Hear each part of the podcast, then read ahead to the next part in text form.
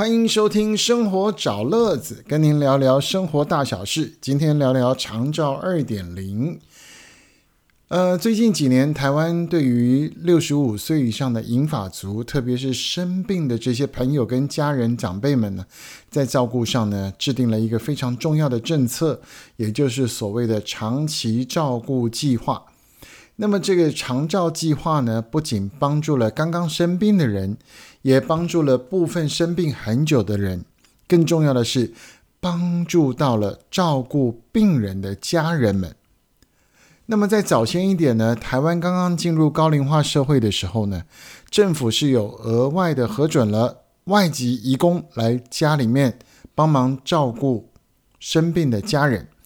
但是要请一位义工来照顾家人，要多一张床，多一个人吃饭，更重要的是多半都是从国外来的，所以这群辛苦打拼的朋友们在语言上沟通上需要一段时间的适应，所以呢。真正要上手都需要一段时间，另外加上每个月支付一笔费用给外籍的看护朋友，对于许多的本地人来讲，也不是每一个家庭都能够负担得起，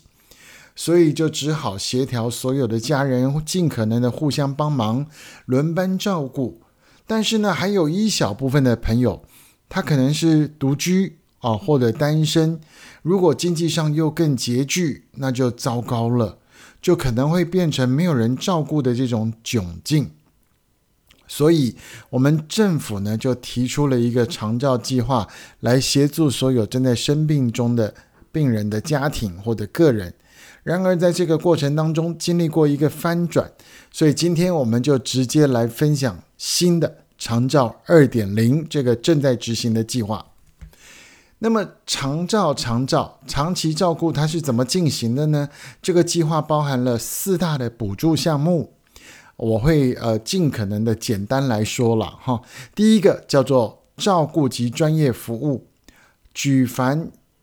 曾经受过居家服务照顾训练的人员、复健师、护士，他可以到家里来帮忙这个生病的朋友做简易的复健。换尿管、洗澡、做饭、清洁，或者是陪病人去看病。那么像这样的这个服务呢，请他来的这个工时的费用，政府就是有补助的。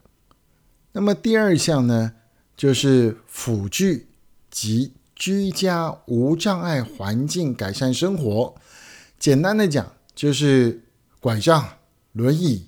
电动床。啊，或者是家里面要装个栏杆、把手等等这些安全上的辅助设备，这一块也是有补助的。那么第三种叫做喘息服务，也就是提供短期照顾的服务，来让照顾病人的家属可以获得一个休息的时间。啊，这是第三样。简单的讲，有像里长送便当啊，啊，或者是说短期受到这个安养中心短期的，呃，可能白天呢、下午啊，或是一个短时间等等，这是第三样补助。那么第四个就是交通接送服务。那么这一大块里面呢，其实有两种不一样的服务。第一个叫做长照专车，这个车就跟富康巴士是一样的。但是呢，有两种车都可以加入，也就是第一个是一般的轿车，第二个是要像富康巴士一样有升降机的这种车款。那么跟富康巴士不一样的是，呃，富康巴士要有身心障碍手册才能搭乘，那么长照是只要它核定就可以来使用，所以车辆有不太一样。那为什么会有小轿车呢？因为有一些生病的朋友，他不一定是所谓的。身心障碍，他只是生病，所以身体虚弱、手脚无力啊，可以行走，但是不需要坐轮椅啊，或者是说医院的轮椅坐到门口，他可以稍微的走路上车，那回到家家人再帮他，所以有一般的轿车也可以加入长照专车的服务。那么另外一种哦，交通类的叫做爬梯机，啊，这个爬梯机呢，简单的讲，有一些朋友。住在老公寓里面啊，那么没有电梯，所以如果他是住在二楼、三楼、四楼、五楼都没有电梯，那你要让他怎么样下楼呢？加上他的手软脚软啊，还有生重病的、没有力气的，那家人不都是要用背的吗？上一次我也提过，呃，就是说这样的时候，这个家人是很难很难的帮他下楼，那怎么办？现在好了，现在这个有爬楼梯机这种设备已经大量的引进哦，所以有的计程车它也配啊这种的设备，所以呢，只要您是住在老公寓的这个病患家人，经过核可核准了，他就可以使用这个爬梯机的服务，一样有补助。那么可以补助多少钱？要补助多久？要怎么申请呢？哎，听我说来，第一个。如果您的家人还在医院里面，那么请赶快拜托护士去通报长照专员来做关怀。那么在出院的前三天就可以拟定出院计划。哦，这个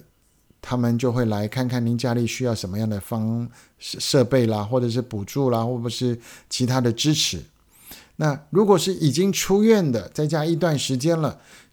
不管有没有身心障碍手册，只要是生病的，好，您就可以拨打所谓的“一九六六”，一九六六，一九六六很重要，所以讲三次，不是一九二二哦，一九二二是现在的防疫专线，所以长照是一九六六。那拨通之后呢，选择居住地的服务人员，也就是说不是户籍哦，譬如说。阿妈，她的户籍在台东，但是为了比较好照顾，我接她来新北啊。像这样，我就打新北的服务专线好的人员来联络。所以，只要居住地就可以接受这个服务。那卫生局接通这个专线电话之后，就会登记资料，请专案管理人员到家里来评估病人的需要。那只要通过了。每一次的补助期是半年，半年之后会再评估，看有需要延长、增加还是减少。哦，那刚刚讲的四个补助的部分呢，都有一笔额度可以使用。专业的照顾额度是从一万零两百到三万六千一百八。那这个差别就是在呃等级的不同而有一些差异，这是每个月的部分。那第二个辅具或是居家障碍的这个环境改善哦，每三年有一笔，每一笔的最高额度是四万块哦，因为买轮椅不会一下就坏嘛，那东西改建好了就是一段时间都可以用，除非有受伤等等啊，那就要换。那么第三个喘息服务就有三万两千多到四万八千多，那这个呃是每一年来看的哈。那最后就是交通，交通的比较特别，它比较少，它是每个月一千六百八到两千四。那这个不同的差异是依照地区或者失能条件等等不同。像台中的那边山上呢，他们是一次每一次补助多少钱？那像大城市啊、双北啊这些地方，它是补助距离，所以你一千六百八按照距离扣掉，那你就看你可以做多少次这样子。好，那接下来要再介绍的一些就是有一些限制，不是四包钱都能用的。假设你家里已经有外劳，那他可能就会少掉照顾跟喘息哦。那么其他来讲呢，是哪些人可以用呢？啊，第一个六十五岁以上的失能长辈，第二个获得五十五岁以上的原住民朋友，第三个五十岁以上他是失智的啊，第四个他是有身心障碍手册的这些朋友。第五种就是日常需要他人协助照顾的独居老人跟衰弱的长辈，譬如说他可能需要吃饭啊、移动啊、洗澡啊这些等等。如果您或是身边有这样的长辈朋友，都可以联络一九六六，请卫生局系统的这个派专业人来了解跟照顾。那最后来讲呢，就是因为进入了高龄化社会，所以生病的跟长辈的朋友越来越多，光靠政府的卫生局、卫生所的专员是不够的。所以因为有了长照二点零，所以包含基金会啊、协会啊、民间企业、连锁药局等等，它都可以跟医院一起来配合，就近照顾在地的朋友，给大家很多的帮助。所以呢，今天就要跟您分享一九六六长照二点零这个。呃特殊的补助专案，希望大家呢不要用到，但是有需要的话，赶快来打。赶快来打，相信政府都会给大家最好的帮忙跟需要。那依照你们家的状况来做必要的调整。好，那么这个就是今天的生活找乐子，跟您聊聊生活大小事。我们介绍的是长照二点零一九六六。如果家里有生病的，请赶快打电话来了解喽。好，我们下次再见，大家拜拜。